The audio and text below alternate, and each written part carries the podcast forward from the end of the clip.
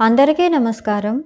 ఈరోజు మనం ఒక యోగి ఆత్మకథ అనే పుస్తకంలోని అధ్యాయం ఎనిమిది తెలుసుకుందాము. భారతదేశపు గొప్ప శాస్త్రవేత్త జగదీష్ చంద్రబోసు. జగదీష్ చంద్రబోసు కనిపెట్టిన నిస్తంత్రి పరికరాలు మార్కోని వాటికంటే ముందటివే.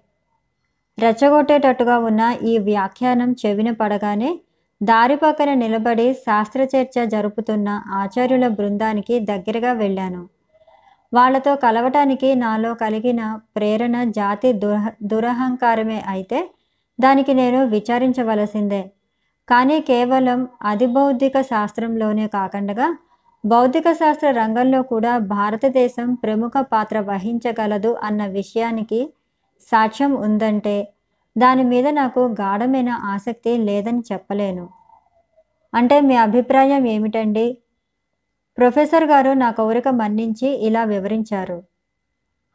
నిస్తంత్రి సంయోజకాన్ని విద్యుత్ తరంగాల వక్రీభవన సూచక పరికరాల్ని మొట్టమొదట కనిపెట్టినవాడు జగదీష్ చంద్రబోసు. కానీ ఈ భారతీయ శాస్త్రవేత్త తాను కనిపెట్టిన వాటి మీద వ్యాపారం చేసి డబ్బు గడించటానికి పూనుకోలేదు. త్వరలోనే ఆయన నిర్జీవ ప్రపంచం మించి సజీవ ప్రపంచం మీదికి దృష్టి మళ్ళించారు.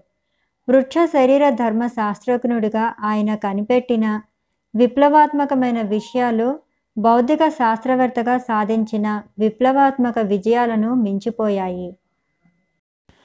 ఆయనకు నేను మర్యాదగా కృతజ్ఞతలు తెలిపాను. ఆయన ఇంకా ఇలా అన్నారు ఈ ప్రఖ్యాత శాస్త్రవేత్త మాతో పాటే ప్రెసిడెన్సీ కళాశాలలో ఆచార్యులుగా పనిచేస్తున్నారు. మర్నాడు నేను ఆ ఋషితుల్యుల నివాసానికి వెళ్ళి దర్శించాను. ఆయన ఇల్లు మా ఇంటికి దగ్గరలోనే ఉంది. చాలా కాలంగా నేను ఆయన్ని దూరం నుంచే గౌరవభావంతో చూస్తూ ఉండేవాణ్ణి. ఎక్కువగా ఇతరులతో కలవని గంభీరులైన ఈ వృక్షశాస్త్రవేత్త నన్ను ఆదరపూర్వకంగా పలకరించారు. ఆయన మంచి రూపసి దృఢకాయులు యాభై పడిలో ఉన్నారు. జుట్టు ఒత్తుగా ఉంటుంది. నుదురు విశాలం.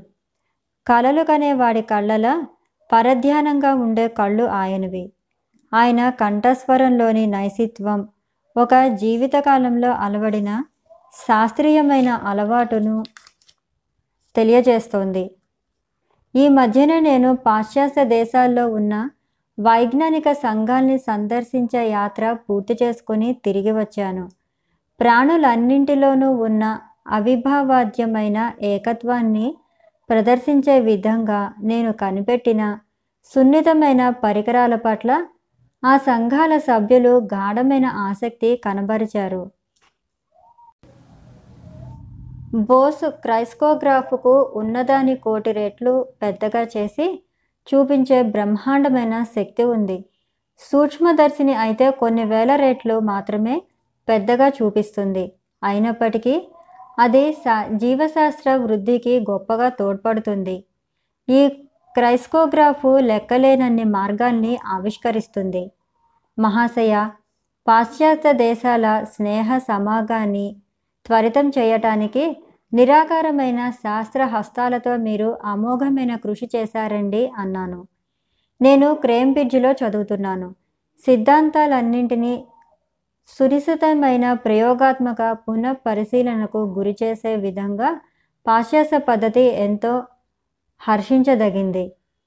తూర్పు దేశాల వారసత్వంగా నాకు సంక్రమించిన అంత పరిశీలన శక్తికి ఈ అనుభవిక ప్రక్రియ తోడ్పడుతుంది. ఆ రెండు కలిసి చాలా కాలంగా మూగబోయి ఉన్న ప్రాకృతిక రాజ్యాల మౌలాన్ని తొలగించటానికి నాకు తోడ్పడ్డాయి. మొక్కలకు సున్నితమైన నాడీ మండలం ఉందని అవి భిన్నమైన భావోద్రేకాలకు గురి అవుతూ ఉంటాయని నా క్రెస్కోగ్రాఫ్ తాలూకు వివరణ పట్టికలు ఎంతో సంశయశీలుడైన వ్యక్తికి కూడా నిరూపించి చూపిస్తాయి. ప్రేమ ద్వేషం ఆనందం భయం సంతోషం బాధ ఉద్రిక్తత మైకం లెక్కలేనన్ని ఇతర ఉత్తేజకాలు జంతువులన్నింటికీ ఎంత సర్వసామాన్యమైనవో మొక్కలకు కూడా అంత సర్వసామాన్యమైనవి. ప్రొఫెసర్ గారు మీరు రంగంలోకి ప్రవేశించకముందు సృష్టి అంతా ప్రాణంతో స్పందించింది అని కేవలం కవుల కల్పన అనిపించేది. వెనక నాకు తెలిసిన సాధువు ఒక ఆయన ఎన్నడూ పువ్వులు కోసేవారు కారు. గులాబీ పొదలకున్న సౌందర్య గర్వాన్ని నేను హరించనా? మొరటుగా చెయ్యి వేసుకొని దాని దర్జాకు భంగం కలిగించగలనా? అంటూ సానుభూతిపూర్వకంగా ఆయన పలికిన మాటలు మీ ఆవిష్కరణల ద్వారా అక్షరాల రుజువయ్యాయి. సత్యాని కవి సన్నిహితుడు కానీ శాస్త్రజ్ఞుడు దాంతో మొరటుగా వ్యవహరిస్తాడు. ఒకనాడు ఎప్పుడైనా నా ప్రయోగశాలకు వచ్చి క్రెస్కోగ్రాఫుకున్న తిరుగులేని శక్తిని గమనించు. ఆయన ఆహ్వానాన్ని కృతజ్ఞతతో అందుకొని బయటికి వచ్చాను.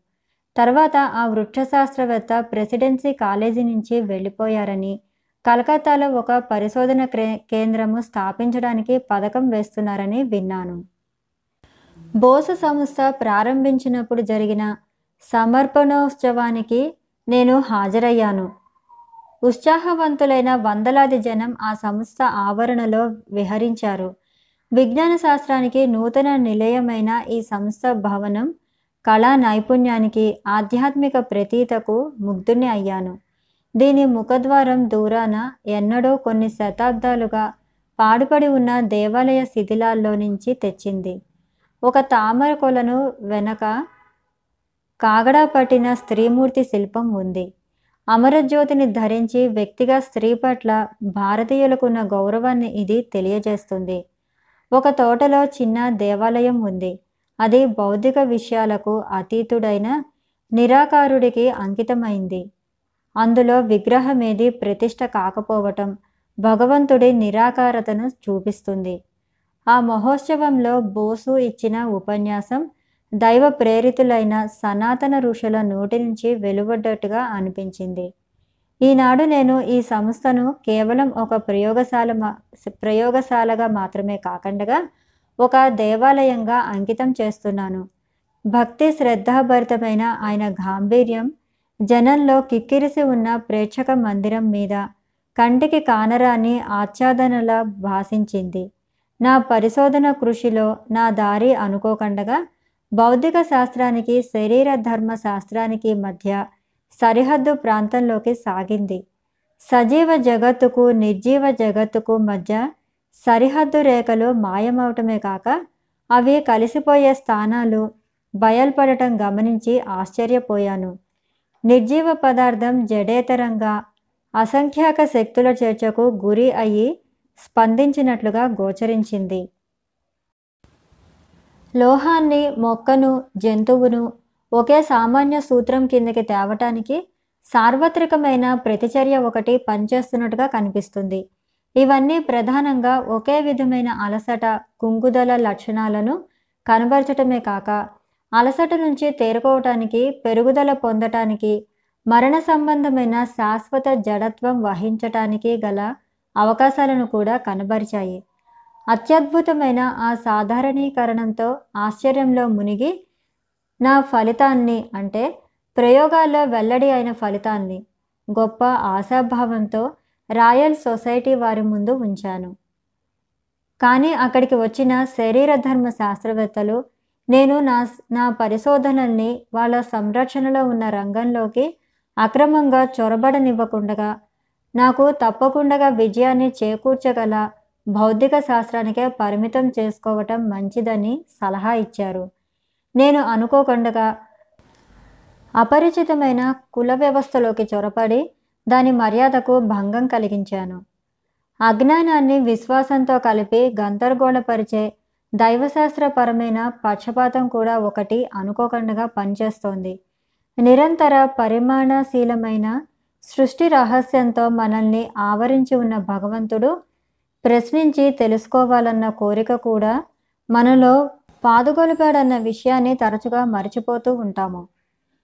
నేను అనేక సంవత్సరాల పాటు ఇతరుల అపార్థానికి గురి అయిన మీదట విజ్ఞాన శాస్త్రాన్ని ఆరాధించే శాస్త్రవేత్తల జీవితం అంతులేని సంఘర్షణ అని తెలుసుకున్నాను.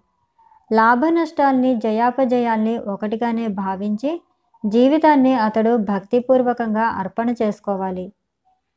కొంతకాలానికి ప్రపంచంలో ఉన్న ప్రముఖ వైజ్ఞానిక సంఘాలు నా సిద్ధాంతాల్ని ఫలితాల్ని అంగీకరించాయి. విజ్ఞాన శాస్త్రానికి భారతీయులు చేసిన దోహదాన్ని గుర్తించాయి. ఏదో స్వల్పమైనది లేదా గిరిగీసి పెట్టినది భారతీయమైన మనస్సుకు ఎన్నడైనా తృప్తినియగలదా ఈ దేశం అవిచ్ఛిన్నమైన సజీవ సాంప్రదాయం వల్ల పునర్జీవన శక్తి వల్ల లెక్కలేనన్ని మార్పులకు లోనయ్యి మళ్ళీ సర్దుబాట్లు చేసుకుంటుంది. భారతీయులు ఎప్పుడూ పక్కన ఉన్న తాత్కాలిక లాభాల్ని విడిచిపెట్టి జీవితంలో అత్యున్నత ఆదర్శాల్ని అందుకోవటానికే అది కూడా నిష్క్రియాత్మకమైన త్యాగం ద్వారా కాక సక్రియాత్మకమైన సంఘర్షణ ద్వారా సాధించటానికి దీక్ష దీక్ష వహిస్తూ వచ్చారు.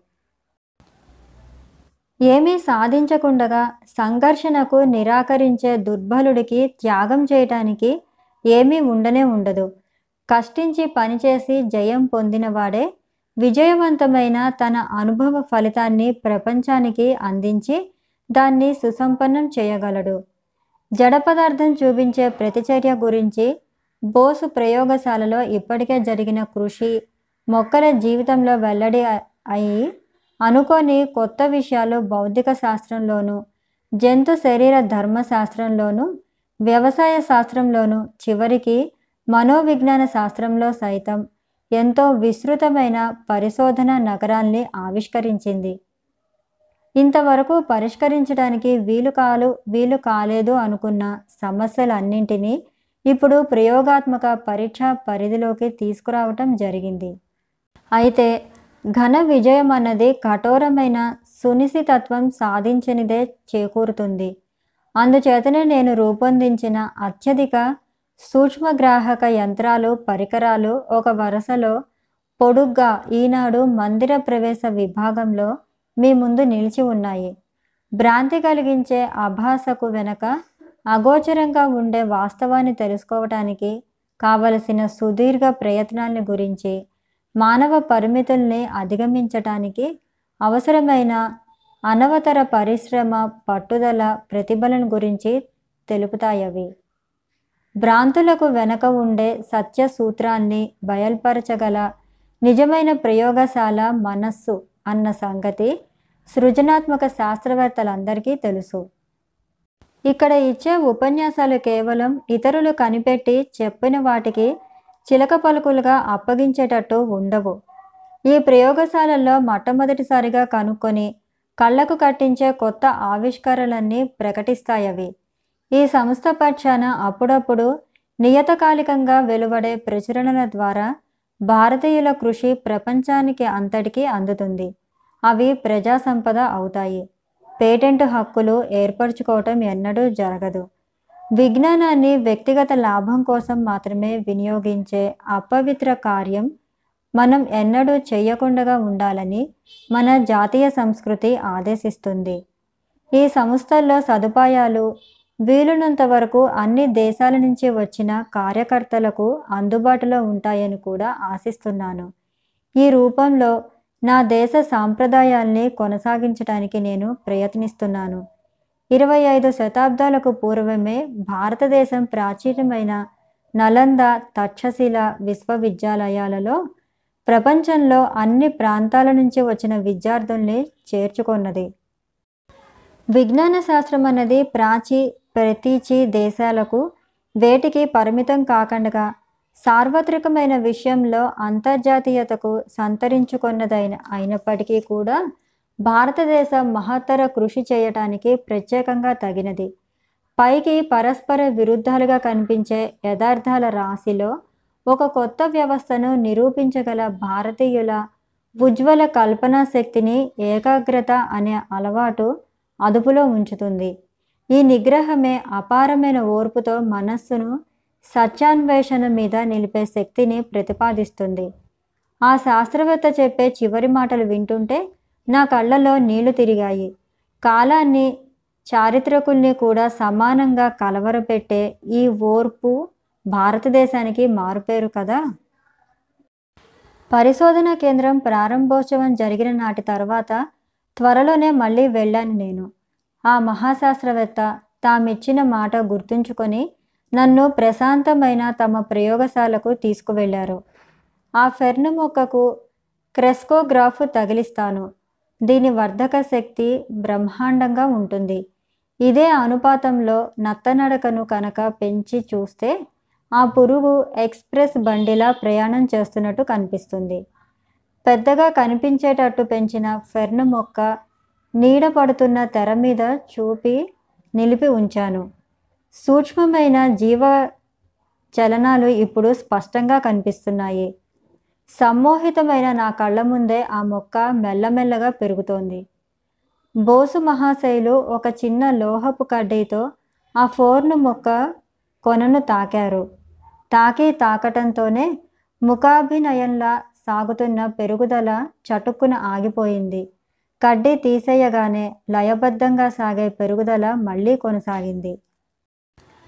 బయట నుంచి ఏ కొద్దిపాటి జోక్యం కలిగినా సరే సున్నితమైన కణజాలాలకి అది ఎలా హానికరం అవుతుందో చూశావు అన్నారు బోస్ మహాశయులు.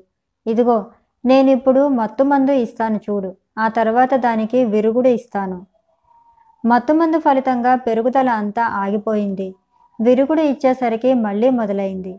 తెర మీద కనిపిస్తున్న పరిణాత్మకమైన భంగిమలు చలనచిత్ర కథ కంటే కూడా ఎక్కువగా నన్ను ఆకట్టుకున్నాయి. బోసు మహాశైలు ఇక్కడ విలన్ పాత్ర. ఆ ఫెర్ను మొక్కకు ఒకచోట పదునైన పరికరం ఒకటి గుచ్చారు.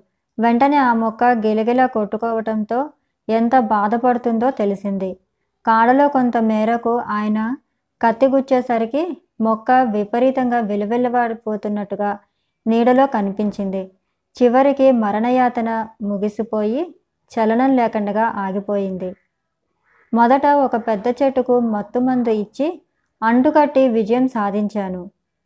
మామూలుగా అటువంటి వనస్పతులు ఉన్న చోటు నుంచి కదిలించేసరికి తొందరగా చచ్చిపోతాయి. ఆ ప్రాణరక్షణ వ్యూహాన్ని నెమరవేసుకుంటూ సంతోషంగా చిరునవ్వు నవ్వుకున్నారు జగదీష్ చంద్రబోస్ గారు. చెట్టుకు ఒక ప్రసరణ వ్యవస్థ ఉందని సున్నితమైన నా పరికరాలు తయారు చేసిన రేఖాపటాలు నిరూపించాయి. వాటిలో ఉండే జీవరస చలనాలు జంతు శరీరాల్లో రక్త సంచరణానికి సమానమైనవి.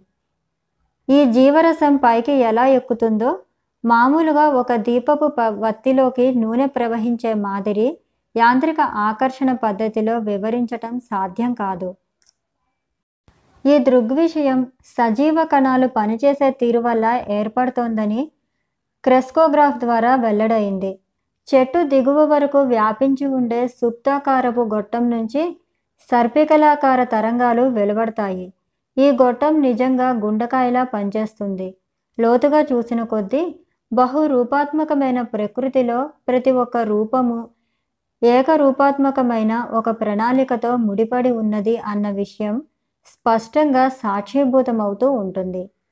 ఈ మహాశాస్త్రవేత్త మరో బోసు పరికరం వైపు చూపించారు.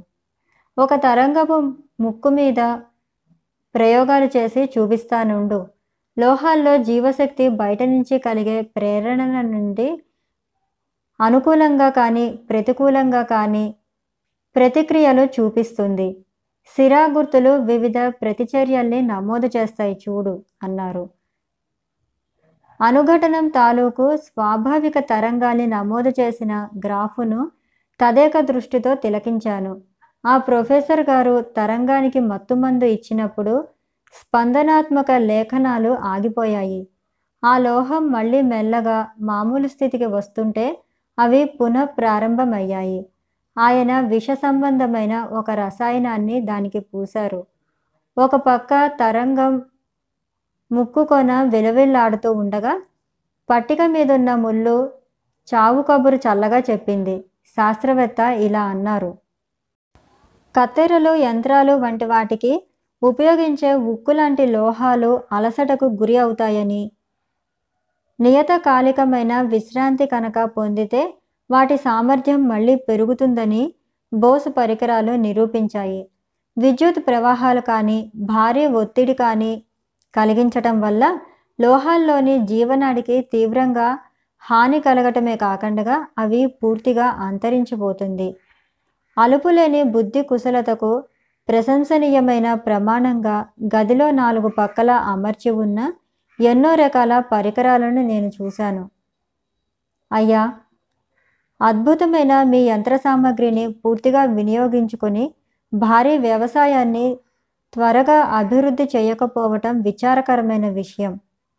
మొక్కల పెరుగుదలకు దోహదం చేసే రకరకాల రసాయనిక ఎరువుల ప్రభావాన్ని చూపించటానికి వాటిలో కొన్నింటి మీద ప్రయోగశాలల్లో త్వరగా ప్రయోగాలు జరపటం సులభంగా సాధ్యం కాదండి.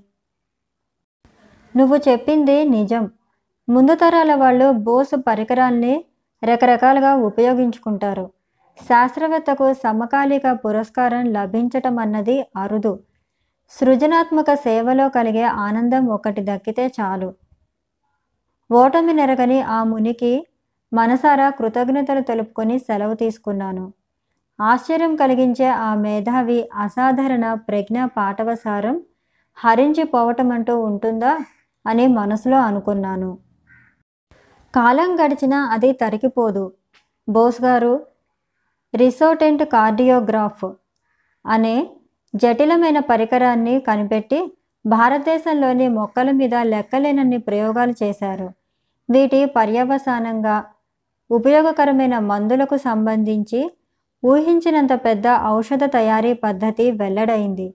ఒక సెకనులో వందో వంతు కాలాన్ని కూడా గ్రాఫ్ మీద సూచించే విధంగా ఒక పిసరు కూడా తేడా లే రానంతగా ఖచ్చితంగా పనిచేసే కార్డియోగ్రాఫ్ను తయారు చేయటం జరిగింది. మొక్కలకు జంతువులకు మానవులకు శరీర నిర్మాణంలో ఉండే అత్యంత సూక్ష్మమైన నాడీ స్పందనల్ని రిసోనెంట్ రికార్డులు లెక్క కడతాయి. తన కార్డియోగ్రాఫ్ ముందు ముందు జంతువుల్ని కాకుండా మొక్కల్ని కోసి చూడటానికి ఉపయోగపడుతుందని ఆ ప్రసిద్ధ వృక్షశాస్త్రవేత్త జోసెన్ చెప్పారు. ఒక మొక్కకు ఒక జంతువుకు వేసిన మందు వల్ల కలిగే ఫలితాల రికార్డులను పక్కపక్కన చూసినప్పుడు అవి అచ్చు మచ్చు ఒక్కలాగే ఉండటం ఆశ్చర్యం కలిగించింది అన్నారాయన. మనిషిలో ఉన్న ప్రతి ఒక్కటి ముందుగానే మొక్కల్లో కనిపించింది. మొక్కల మీద చేసే పరిశోధన జంతువులకు మనుషులకు కలిగే బాధల్ని తగ్గించడానికి సహాయపడుతుంది. చాలా ఏళ్ళ తర్వాత మొక్కల విషయంలో మొట్టమొదటిసారిగా బోసు కనిపెట్టిన విషయాలు ఇతర శాస్త్రవేత్తల పరిశోధనలో బలపడ్డాయి. పంతొమ్మిది వందల ముప్పై ఎనిమిదిలో కొలంబియా విశ్వవిద్యాలయంలో జరిగిన కృషి గురించి ద న్యూయార్క్ టైమ్స్ పత్రిక ఇలా రాసింది. నరాలు మెదడు నుంచి శరీరంలోని ఇతర భాగాలకు సందేహాలు పంపినప్పుడు చిన్న చిన్న విద్యుత్ తరంగాలు ఉత్పన్నమవుతాయని గడిచిన కొన్ని సంవత్సరాల్లో నిర్ధారణ అయింది. ఈ విద్యుత్ తరంగాల్ని సున్నితమైన గాల్వనోమీటర్లతో గణించి వాటిని ఆధునిక పరివర్తన పరికరంతో కొన్ని లక్షల రెట్ల వరకు పెంపు చేసి చూపించటం జరిగింది. ఈ విద్యుత్ తరంగాలు గొప్ప వేగంతో పోతూ ఉండటం వల్ల బతికున్న జంతువుల్లో కానీ మనిషిలో కానీ నాడీ తంతువుల గుండా అవి ఎలా సాగుతాయో పరిశీలించడానికి ఇప్పటిదాకా తృప్తికరమైన పద్ధతి ఏదీ కనపడలేదు. తరచుగా బంగారు చేపల తొట్టెల్లో వేసే మంచినీటి నిట్టెల్లా మొక్క తాలూకు పొడుగాటి ఏకకణాలు వస్తుత ఏకనాడి తంతువుల్ని పోలి ఉంటాయని doctor KS Cole HJ Curtis రాశారు. అంతేకాకుండా నిటెల్లా తంతువులకు ఉద్రేకం కలిగించినప్పుడు ఒక వేగం విషయంలో తప్ప తక్కిన వాటన్నింటిలోనూ అవి జంతువుల్లోనూ మనుషులోనూ ఉండే నాడీ తంతువులకు అన్ని విధాల సమానంగా విద్యుత్ తరంగాల్ని ప్రసరింపచేస్తాయని వారు కనుక్కున్నారు. మొక్కలో ఏర్పడే నాడీ సంబంధమైన విద్యుత్ తరంగాలు జంతువుల్లో ఏర్పడే వాటికన్నా చాలా తక్కువ వేగం ఉన్నవని గమనించటం జరిగింది. అందువల్ల కొలంబియా కార్యకర్తలు నరాల్లోని విద్యుత్ తరంగాల గతిని మందగోడి చలనచిత్రాలుగా ఫోటోలు తీయటానికి కొత్తగా కనిపెట్టిన ఈ విషయాన్ని ఒక సాధనంగా చేపట్టారు. మనస్సుకు పదార్థానికి మధ్య సరిహద్దుకు చాలా దగ్గరగా ఉన్న గుప్త రహస్యాల్ని తెలుసుకోవటానికి ఈ నెటెల్లా మొక్క ఒక రకమైన రోజెట్టా రాయిలా ఉపయోగించవచ్చు. రోజెట్టా అనేవాడు నెపోలియన్ సేనలో ఒక అధికారి. అతనికి ఈజిప్టులో దొరికిన ఒక రాయి మీద ఒకే విషయం మూడు లిపుల్లో రాసి ఉంది. దీనివల్ల ప్రాచీన ఈజిప్టు దేశపు లిపుల్ని చదవటానికి వీలయింది విశ్వకవి రవీంద్రనాథ్ ఠాగూరు ఆదర్శప్రాయుడైన ఈ భారతీయ శాస్త్రవేత్తకు చాలా సన్నిహిత మిత్రుడు. ఈయన్ని సంబోధిస్తూ ఆ వంగదేశపు మధుర గాయకుడు ఇలా గానం చేశాడు. ఓ తపస్వి సామవేద మంత్రాల మేఘ గంభీర గర్జనతో ఉత్తిష్టత నిబోధిత అంటూ మేల్కొలుపు. శాస్త్రాభిమానులైన జనాన్ని కుతర్కాలతో కీచులాడుకునే పండితుల్ని పిలిచి వ్యర్థ తర్కాల్ని విడిచిపెట్టమని చెప్పు. ఆ మూఢ దాంభికుల్ని సువిశాలమైన ప్రపంచంలోకి రావటానికి ప్రేరేపించు. నీ శిష్య బృందాన్ని కూడా ఆహ్వానించు. వాళ్ళు నీ యజ్ఞ వేదికకు సులువ నలువైపులా ఒకే కట్టగా నిలవాలి. దాంతో మన భారతదేశం తన సత్య స్వరూపాన్ని తిరిగి పొంది కర్తవ్య నిష్టతో శ్రద్ధతో ధ్యానంతో అప్రమత్త చిత్తురాలయ్యి లోభహీన ద్వంద్వహీన శుద్ధ శాంత రూపం పొంది విశ్వ గురుస్థానాన్ని మళ్ళీ అలంకరించాలి. అని బోధించారు. ఇక్కడ చిన్న వివరణ చూద్దాము. శాస్త్రం యావత్తు లోకాతీతమైనది లేకపోతే అది గతించిపోతుంది. వృక్షశాస్త్రం ఇప్పుడు సరైన సిద్ధాంతాన్ని సాధిస్తోంది.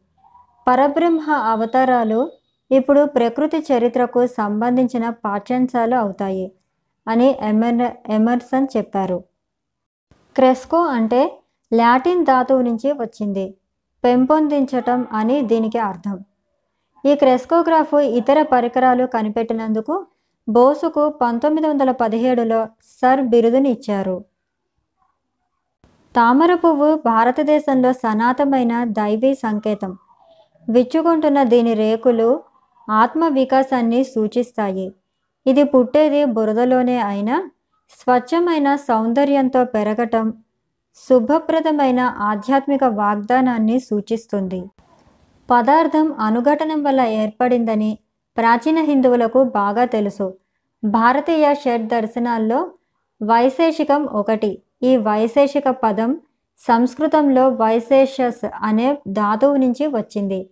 అంటే ఆణ్విక విశిష్టత అని దీనికి అర్థం. సనాతన వైశేషిక దార్శికుల్లో ఔలూక్యుడు ప్రముఖుడు ఈయనకే కణాదు కణాదుడు అన్న పేరు కూడా ఉంది. కణాదుడు అంటే కణాన్ని తీసేవాడు అని అర్థం.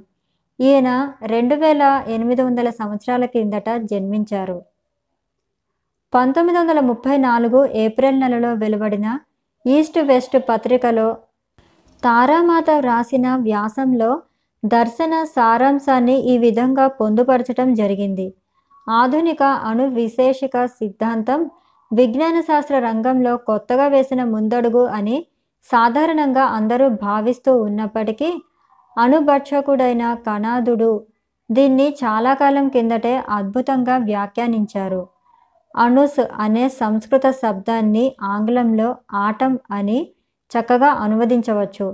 గ్రీకు భాషలో దీనికి విడగొట్టరానిది అని వాచార్థ్యం క్రీస్తుకు పూర్వం వైశేషిక దర్శనానికి వెలువడ్డ ఇతర శాస్త్రీయ వాక్యాల్లో కింద పేర్కొన్న అంశాల్ని కూడా చర్చింట చర్చించటం జరిగింది. ఒకటి సూదుల్ని అయస్కాంతం ఆకర్షించటం మొక్కలో జల ప్రసరణం జడం నిర్మాణరహితం అయిన ఆకాశం లేదా ఈధర్ సూక్ష్మశక్తుల్ని ప్రసారం చేయటానికి ఆధారం కావటం. అన్ని రకాల వేడికి సౌరాగ్నే కారణం. అణు విపరిమాణానికి ఆ వేడే కారణం. భూమి అణువుల్లో ఉండే ఆకర్షణ గుణమే గురుత్వాకర్షణ శక్తికి కారణం.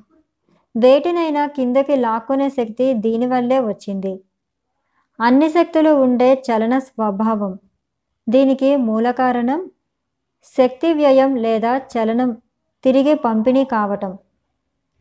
అణువిఘటనం ద్వారా విశ్వ ప్రళయం ఉష్ణకిరణాలు కాంతి కిరణాలు చాలా చిన్న కణాలుగా ప్రసరించటం. ఈ కణాలు మనం ఊహించలేనంత వేగంతో అన్ని వైపులకు దూసుకుపోతాయి. దేశకాలాల సాపేక్షత. ప్రపంచోత్పత్తికి మూలం స్వాభావికంగా అంటే వాటి తాత్విక విశేషతల రీత్యా శాశ్వతమైన అణువులని చెందుతుంది వైశేషిక దర్శనం. ఈ అణువులకు అవిరామమైన స్పందన గతి ఉన్నట్టుగా భావించారు. అణువు చిన్న సైజు సూర్యమండలము అన్న సంగతి ఇటీవల కనుగొన్నారు. కానీ వైశేషిక మీమాంసలకు అది కొత్త విషయమేమీ కాదు.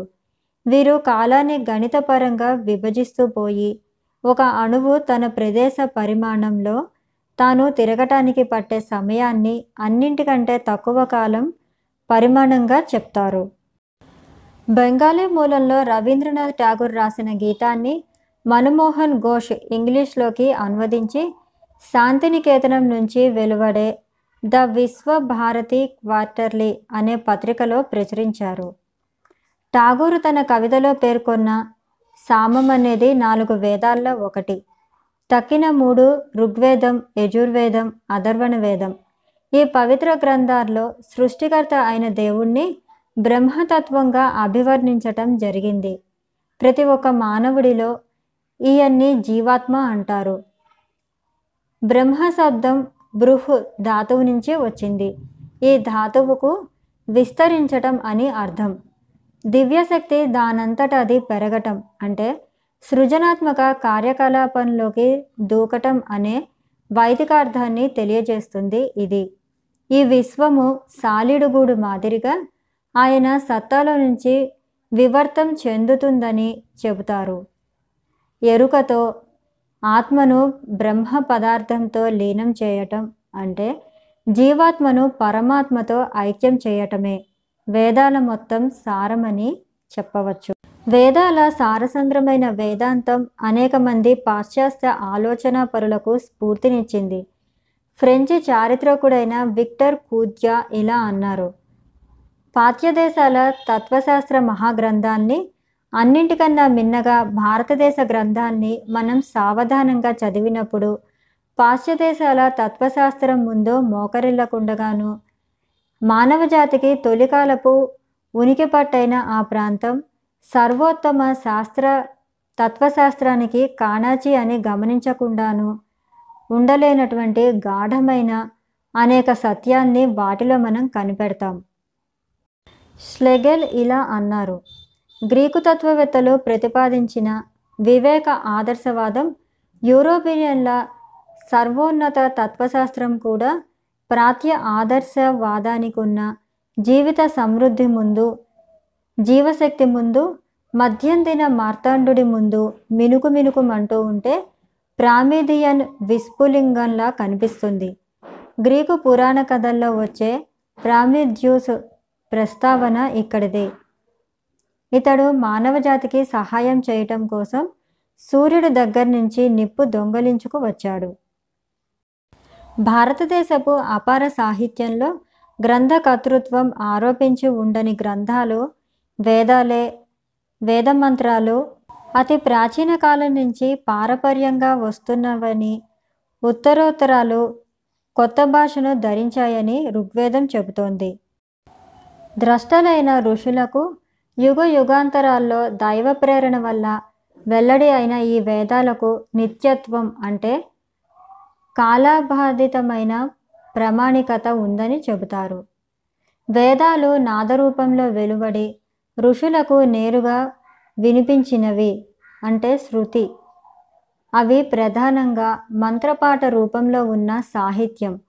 అందుచేత వేదాల్లో లక్ష మంత్రాలు రెండేసి పాదాలున్నవి.